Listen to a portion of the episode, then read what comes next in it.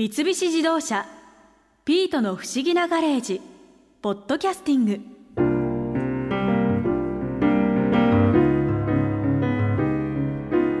誰が自転車を折りたたもうって考えたんだろう。傘が折りたためれば便利なのはわかる。でも自転車を折りたたみたいって思う？思わないでしょ普通。だけどそういう需要があったんだな。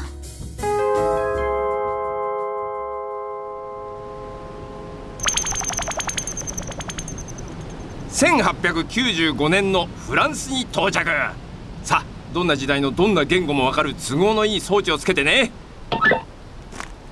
何ですか？ここ。なんか基地っぽいですけど。その通り。フランス陸軍第87歩兵連隊の駐屯地だ。ジェラール隊。おお博士。久しぶりだね。例のものの試作品できたそうだね。ああこれで上が認めればようやく製造に移ることができるよ。何ですか？例のものって。これだよ。自転車？ただの自転車じゃない。よいしょ。あ折りたたみ自転車。ずいぶん手早く折りたためるようにできたね。うん。それが上からの要望の一つだったからね。そしてこの形なら。ほらこんな風に簡単に背負うことができるだろ？背負い用のベルトもフレームにつけたのか。ああ必要なものだからね。軍人さんが作ったってことはこの折りたたみ自転車は軍事用なんですか？もちろん。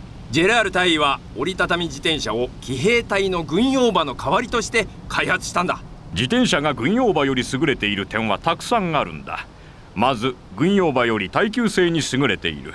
次に故障した時に現地での部品調達が容易だそして折りたたみ式ならば険しい山間部などではこうして折りたたんで背負うことができる。大尉もう一つ大切なことがあるだろああそうそう。自転車は馬と違って餌がいらない。そりゃそうですよね。これが認められたら各国の陸軍が折りたたみ自転車を導入するようになるはずだ。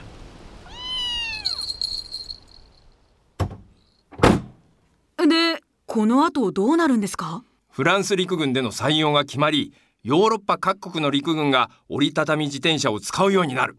さらには日本の陸軍もジェラール式の折りたたみ自転車を導入したんだ。折りたたみ自転車って最初は軍事用だったんですね。折りたたみ自転車というアイデア自体はジェラール大尉の前にもいくつかあった。でもここまで本格的なものでしかも大々的に製造したのはジェラール式の折りたたみ自転車が世界初だな。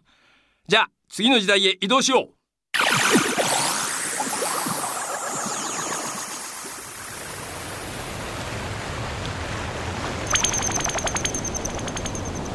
1944年6月6日フランスノルマンディー海岸に到着。あノルマンディー上陸作戦のノルマンディーですか。おお知ってるね。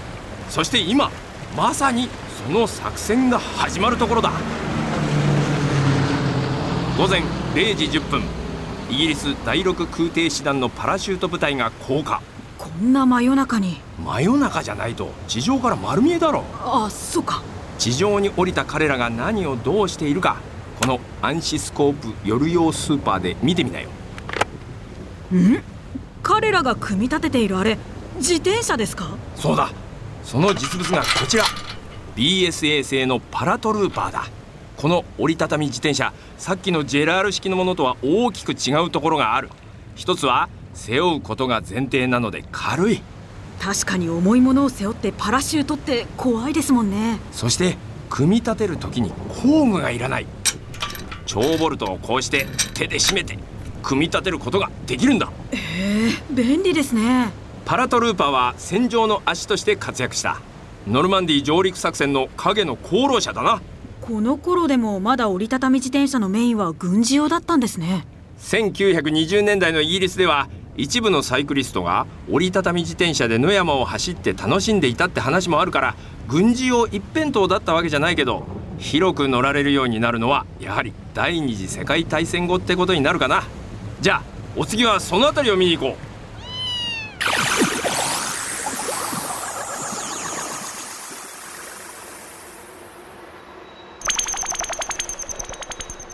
1950年の東京に到着。度は日本ですね。ここ志村世紀製作所に見せたいものがあるんだ。こんにちは。ああ博士じゃないですか。どうしたんですか？ロードパピー号を彼女に見せてあげたくてさ。いいですよ。ちょっと待ってください。ロードパピー号かわいい名前ですね。どうぞ。これが初めての日本製折りたたみ自転車のロードパピー号だ1950年って言ったら戦争が終わってまだあんまり経っていませんよね。その通り。その証拠にこのサドルを見てごらん。メイドインオキパイドジャパンと表示されてるだろオキュパイドジャパンってどういう意味ですか？占領された日本製という意味だな。あそうなんですね。今まで見てきた折りたたみ自転車と比べると随分タイヤが小さいんですね。おやずいぶんお詳しいんですね。ここに来る前にパラトルーパーを見たんでね彼女。あれは車輪径が26インチありますから。これは14インチですから比べるとかなり小さくは見えますね。どうやって折りたたむんですか？フレーム中央のレバーで解除してこんな風に折りたたみます。ハンドルも下に折りたたむことができますよ。これは売れるんじゃないですか？だといいんですが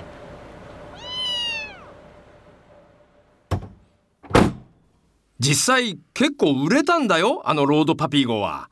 アメリカに輸出されたって話もある。へえすごいですね。さらにその後片倉自転車工業という会社が製造権を獲得してポーターシルクという名前でも売られたんだ。さてじゃあそろそろ現代に戻ろう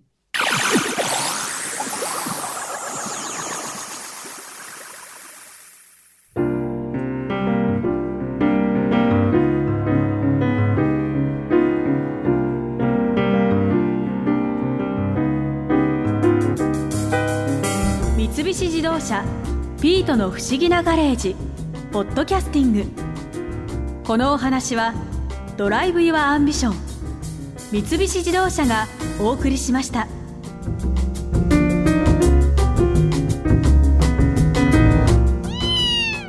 ここで耳寄りなお知らせです。ピートの不思議なガレージをもっと楽しみたいという方は毎週土曜日の夕方5時東京 FM をはじめお近くの FM 局で放送の三菱自動車ピートの不思議なガレージをお聞きください。外に出かけたくなるとっておきのお話満載でお届けしています。